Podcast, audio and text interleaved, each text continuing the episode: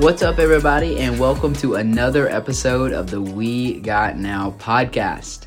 Uh, I'm joined in this episode with my co host, Maggie Hello. Grant. That is her. Howdy. Uh, so Maggie, just just start us off here. I think a lot of our listeners know you personally, maybe some do not, and so just tell us a little bit about you. yeah, as you said, I'm Maggie Grant. I hmm, am married to Trevor Grant. He's the pastoral intern here at Hardin. I've been doing youth ministry for I haven't really been keeping track for four or five years. Got super involved during the Corona days. Um, and yeah, I've been the pastoral or not pastoral intern. no, no, no, no. I've been the girls intern. My official title is uh, what is it? Youth girl. Youth girl. Youth, girl. That's my official. Just to clarify, not pastoral intern.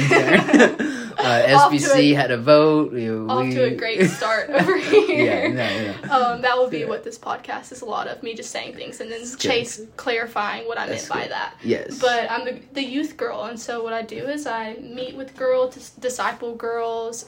Every once in a while, I help plan an event. Sometimes I get on the mic, say some crazy stuff. we limit we limit her exposure on a microphone. It's just So, once a yeah, month. this podcast is going to be great. yeah, yeah. She is very, very excited to uh, be recorded uh, Yes, forever. It's on. like my favorite thing yeah, in the whole world. you know, internet is forever. Podcasts are forever. And. I just love that Yeah. anyone could listen to me Yeah. speak. Your great grandchildren will listen to this episode. Please don't say that. Uh, anything, anything fun about you? What, what's your, what's the, what's your, what's something about you, like a hidden talent? oh, Maybe something Actually, that you can do that not a lot of people know. I have a lot of hidden talents. Okay. Um, I go through a lot of like seasons. I went through a longboarding season. I didn't know this. Yes, I was like pretty. Longboard. Yeah, I was a big longboarder. Um, double jointed in my elbow. Ooh. I can quack the national anthem. Like, I have heard you do this, but it's been so. but. I'm not doing. Oh. I'm just gonna say I'm not doing it. Maybe Maybe for like a, a Christmas special. Or Yes. something. Or no, Fourth of July. I think we'll have an audience vote in between Yeah. episodes and Well, see I don't think if they, want to hear do that, this. but I, think can they quack the probably do. national anthem, and that's pretty good. Some of some of my girls have actually heard it. Yeah.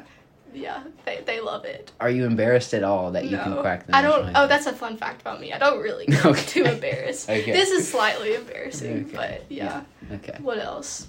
This isn't really fun, but I'm very scattered. Um, very right-brained. Right brain. I like art. Can you I explain can what art. it is to be right brained for people like me who do not Usually, know? it's people who can art and paint, draw. Okay.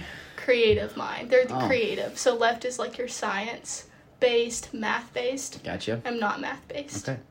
And Maggie and I are both Enneagram 4s, but we're very different Enneagram 4s. So just you want to explain what an Enneagram 4 is? Not really. It's- it's nothing to be proud what, of. What, what are we? Um, like nonconformist. Yeah. Is it We called like are- the individualist? Is yes, that kind of like the title? individualists. They do tend to be creative. Yeah. Um, they tend to be go against the flow. Yeah. Like to do their own For thing. sure. But my wing, so if you're familiar with the Enneagram, you, you sometimes you get a number and you get a wing. I'm Enneagram It's 4. like a personality test. Yeah, and I'm a wing three, so I'm more of the achiever type. So I'm an individualist, like leave me alone, let me isolate, let me swallow in self pity. But I'm also gonna be super organized and That's getting things four. done. Yes, that's every four But not the organization for part. sure. And my wing's gonna be I'm trying to get into things me. done. I am not. You, on the other hand, are Enneagram four. And Chase has worked with me for about a year now, so he knows Yes. that I'm not organized and Yes, I'm okay. productive. I'm pretty productive. productive. Decently productive, but yeah, a little scattered. Yes. But so actually, fun fact about the Enneagram, it is healthy to be a wing three and a wing five. So if you're an Enneagram oh. four, so that means technically you're an unhealthy four. Oh, that does not surprise me at all. Thank you for telling everyone how unhealthy. Everyone to know that Chase is an unhealthy Enneagram four. I believe this. I'll be surprised if this actually makes it on the podcast. It may it will make it on the podcast, airing my dirty laundry, unhealthy Enneagram four. yeah, we're pot stirrers. That's another thing. Yeah, Enter stirring Yes. pot. Maybe a little. Yes. That might just be me, actually. I don't know. you're definitely the the main pot stirrer. We will get into. Uh, obviously, we are we work together in student ministry. Um, and, and for, for for a good time now. We, we both love student ministry. We enjoy the next generation. Um, you guys have heard my heart a little bit in the first episode of why I love the next generation so much. And uh, I'll probably repeat some of those things in this podcast, but I just want to start here with Maggie and ask her what she loves so much about you guys, about teenagers, about the next generation. Yeah, I think um, Gen Z is often looked down upon by some of the older generations. I think some of the things that they say about Gen Z is like, oh, Gen Z is so selfish. Gen Z is always attached to their phone. Gen Z doesn't know how to carry on meaningful relationships. But I kind of liked the, I, one of the things I do love about Gen Z or this generation is now Chase will clarify this later down the road, but their rebellious nature. He'll explain what I mean by rebellious.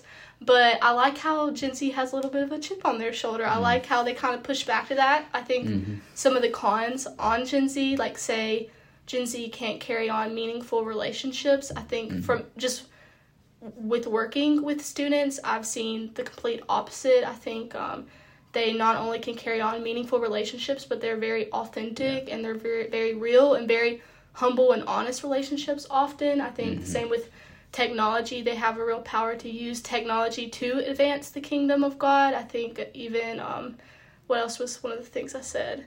Some of the, oh, selfish. I think um, you could say that about anyone who is not a believer that they're selfish and um, self-absorbed but the gen z's that i know are in christ i've seen you know again Mhm. like Yeah. i don't know if that would be maybe it is a trademark of gen z but i think um, this generation has a lot of power and i like how they want to fight back and i like how they're young and they're hungry and they're not afraid to ask Yeah. questions Yeah, I, th- I think that's really good. Like, I, I love how you ex- you describe them as with a chip on their shoulder, because I would describe them in a in a very similar way. I would describe the next generation as a bit of underdogs, uh, and and I really resonate with that as someone with a.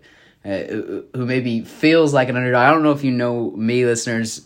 Uh, I think you know whether I am or not feel like an underdog, like five five, five six on a good day. Don't don't weigh much. Very introverted. Uh, used to struggle with like social anxiety, and so I think I resonate so much with teenagers because you guys are underdogs in the sense of just like Maggie was explaining.